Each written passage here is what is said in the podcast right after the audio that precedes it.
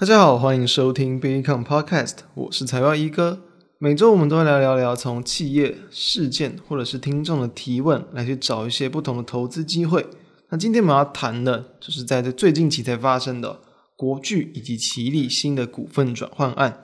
喜欢我们也欢迎订阅我们的频道，在音乐结束之后就开始今天的内容。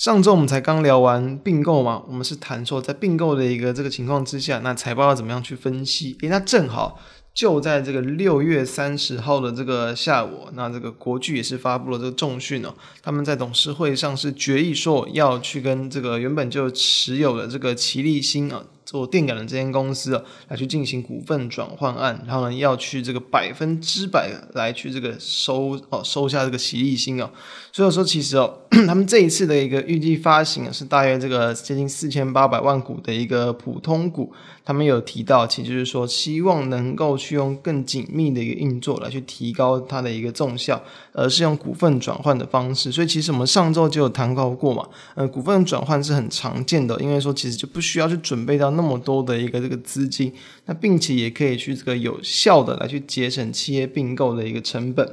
那当然了，其实这个呃，这个应该说，除了在公开资讯观测站上面或者是新闻，大家其实都可以看到说，就是哦，他们并购的一个目的嘛，其实就是说呢，因为说，因为本来了，在国巨嘛，在这三年来啊，差不多从二零一八年来，其实就已经进行蛮多次的并购啊，不管是国内的厂商，甚至像是国外的，不管像基美。哦，普斯哦，甚至是比如说这个其他公司的一些被动元件的这个部门，他们也从过往呃比较偏向从可能就是一些这个传统的一些这个电子应用啊、P C 啊、手机等等，来去切入到其他毛利率更高哦，比如说像是车用啊、航太、啊、医疗等等的领域。因为其实像在过往过往的这些所谓的这种可能比较消费性的一些产品啊，他们要去这个。嗯，跟客户这个谈订单啊什么的，可能就是一季一季、半年半年，他们就是要去谈。但是呢，这种就是所谓的比较高规格的，可能是可以延到更久才可以签约一次，等于说他们的一个这个订单就会变得更加稳定。那因为他们这些东西毛利率也相对会更高，所以价格会更为稳定，同时在获利的表现上会更为稳定。像是他们有谈到，其实这个陈泰明他有谈到，就是说汽车业啊，可能这个合约一签就是一到三年，航太业就是三到五年，所以商业模式是有很大的一个这个转变。同时呢，其实在并购奇力新之后，我们在上周也就有谈到嘛，就是因为往往母公司并进子公司，就是希望除了说能够让母公司的整体的一个这个不管是在产品的一个这个分布啊，或者是在各项的一个这个、呃、产品的统包的一个这个组合可以卖得更好，另一项就是说可以让这个母公司的一个通路也能够让子公司去做使用。所以说他们有提到就是说原本其实奇力新的一个这个市场来就是大中华区为主，那并进国巨之后呢，其实更为有效的可能可以去切入到欧美啊等等的一些这个市场，那更有效的来去扩大它整体的一个市场渗透率，这是他们的一个并购的一个这个状况哦。那其实我们主要比较需要关注到了，当然第一个就是说在未来长期的一个成长性嘛，就是说这样的一个并购之后会不会有一个比较有效的一个这个发展。其实要知道就是说，因为原本其实奇力新是比较算是在做这个电感的，那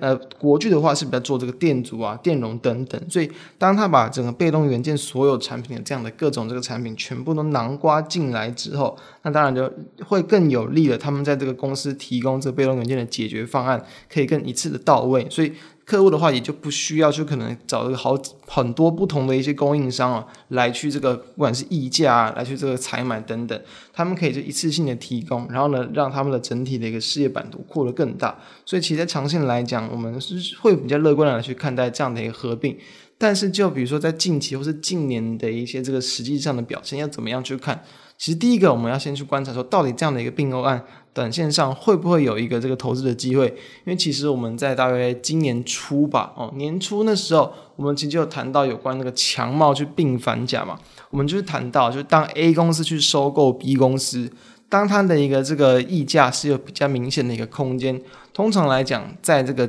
就是停牌之后的隔一天一定股价会有所反应。股价会反应会一次到位或者是慢慢到位不一定，但假设它没有一次到位，等于说它可能原本的溢价空间有大概呃可能有 百分之二十 好了，诶那你隔天可能就直接先拉到涨停板嘛，因为涨停板也才 百分之十、哦、直接先拉到涨停板，但再隔一天可能股价就开始休息了，等于说它或许可能还是隐藏着大约有 百分之十 左右的一个价格幅度的空间，你就可以在这样的一个过程之中，可能这个并购的日期还没有到，但是往往在这个日期到达之前，那可能股价就还是会有往上反应的空间。所以目前的一个情况来看到，他们的一个预期的一个合并的基准日是今年的年底十二月三十一号，然后呢会在这个九月七号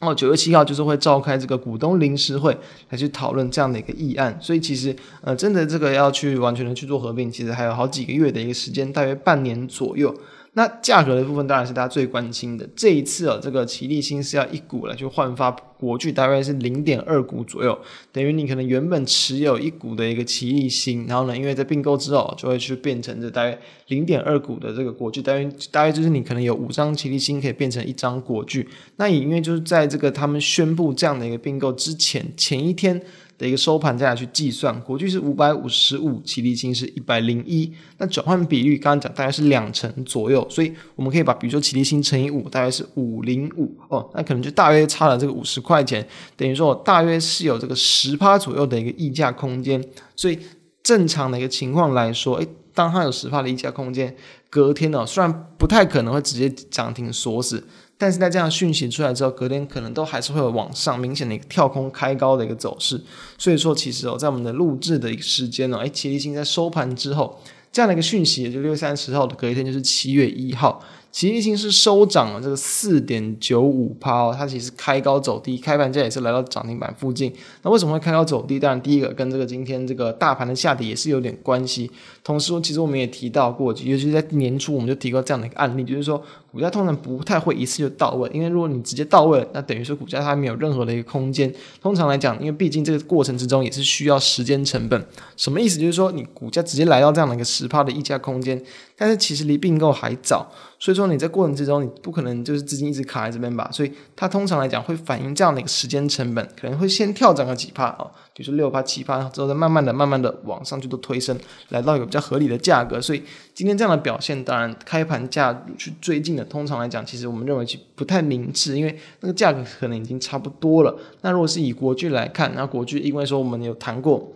本来这个奇力新就是这个国巨这个直间接持有大概这个 百分之十二 左右股权的公司，本来其实就算是国巨的子公司了，所以本来就是它旗下的一个公司，你实际上立即把它并购下来的一个综效到底有多少，其实我认为不会太高，可能是需要比较多的一个时间才可以去显现的。那以国巨目前的一个走势来看，当然在这个宣布并购之后的隔一天、哦、开高走低，只有收涨这个 百分之零点三六， 几乎等于是不涨不跌，我们认为之后还是算是一个符合预期，就是因为说跟它过往可能并购像是这个普斯啊这种基美等等比较偏向跨领域的，跨到不同的领域啊，车用啊等等这样的一个并购其实不太一样，它等于是先把它旗下的一些资源去更为整合，更去强化整体单纯在被动元件上面的产品线。所以说、哦、我们认为其实在长远的一个发展，其实以短期的一个来看啊，其实短期的效益是有限的，所以说当然短线上的股价就不会有太大的激励效应，就会以子公司有比较多的一个激励效应。那以这样的一个因素来看，我们就会做一个结论，就是说呢，未来其实大家看到类似的并购啊或怎么样，第一个一定首要先关注的就是它的一个收购的一个价格或是转换比率之后的一个计算的一个溢价空间，等于就是说去预期说到底诶他母公司是要用多少钱、哦、来去并子公司。那如果他是出更高的钱、哦、比目前的市价还要高，通常来讲都蛮有机会会来到那样的价格。如果说有超过 百分之十， 通常可能 百分之二十、百分之三十， 你隔天就可以直接去挂涨停板去抢进。如果幅度没有来的那么大，你就可以先观望一下，等后续可能股价有震荡有拉回，诶它其实它慢慢的它这样的一个空间拉大了，就是说当下的市价跟它的一个预期的一个这个